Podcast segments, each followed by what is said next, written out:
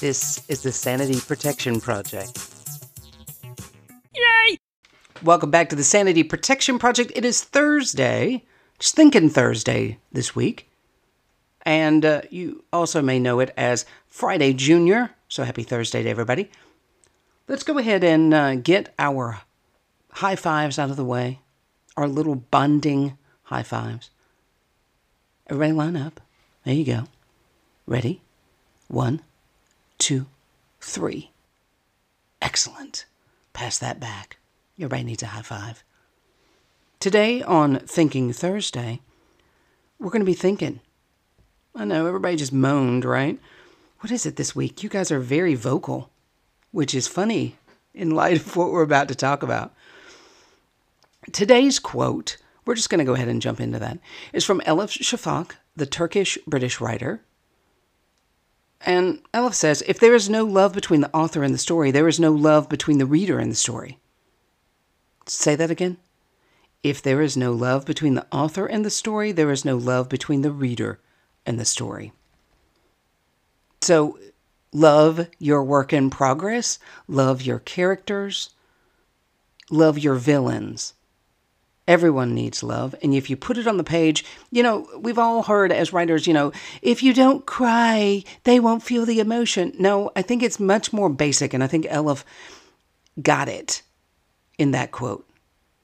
It's love. It's not emotion, it's love, because you're letting all of your characters, all of their dimensions shine, but you have to love them, warts and all, villain, even the flattest pancake has two sides. So your villain has to have two sides, and your love interest, all of your characters have to have two sides, and you have to love both sides. You can't play one against the... I'm going to start off on a tangent, so I will stop.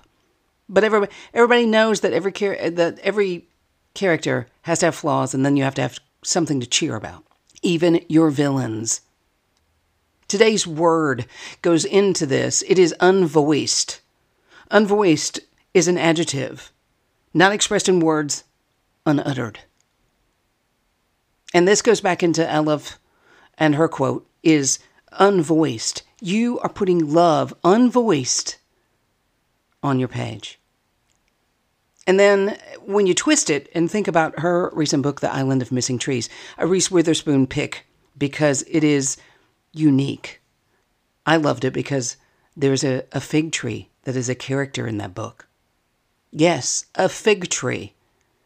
Can you imagine the research? I mean, there's little bits and pieces in that book that I love the research. You know, like trees communicate. How much research did she do? How much research do we all do that don't make it into the book, but you understand it so you can make one sentence mean so much?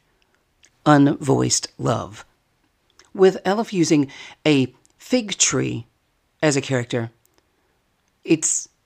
I found it fascinating because she gave us a history lesson of the Turks and the Greeks in Cyprus and their civil war, and that, you know, one side, right versus wrong, left versus right, I'm this, you're that. We all have, history is loaded with I'm on this side and you're on that side. But she teaches us a history lesson through the characters and that fig tree.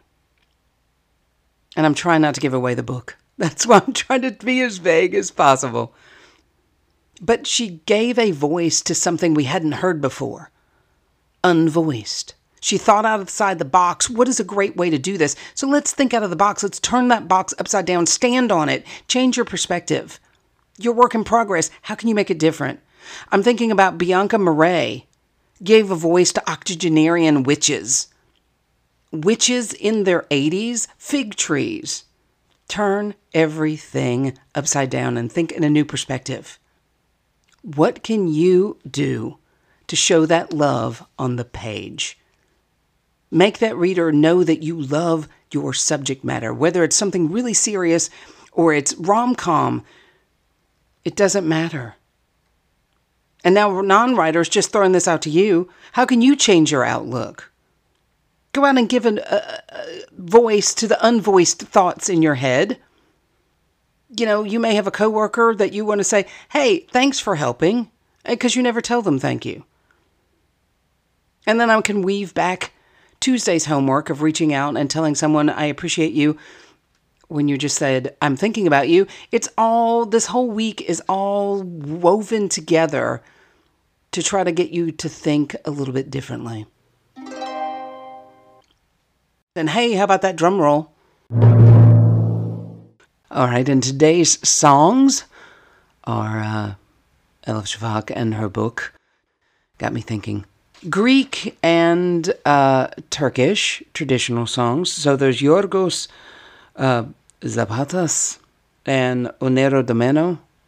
I probably butchered that, and I apologize to anyone that's Greek. But I got my Yorgos correct.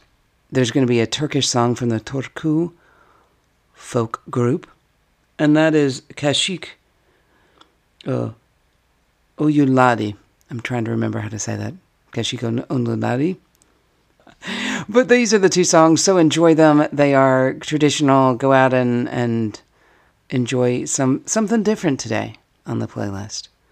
And again, we say, as always, slay your dragons. See you tomorrow.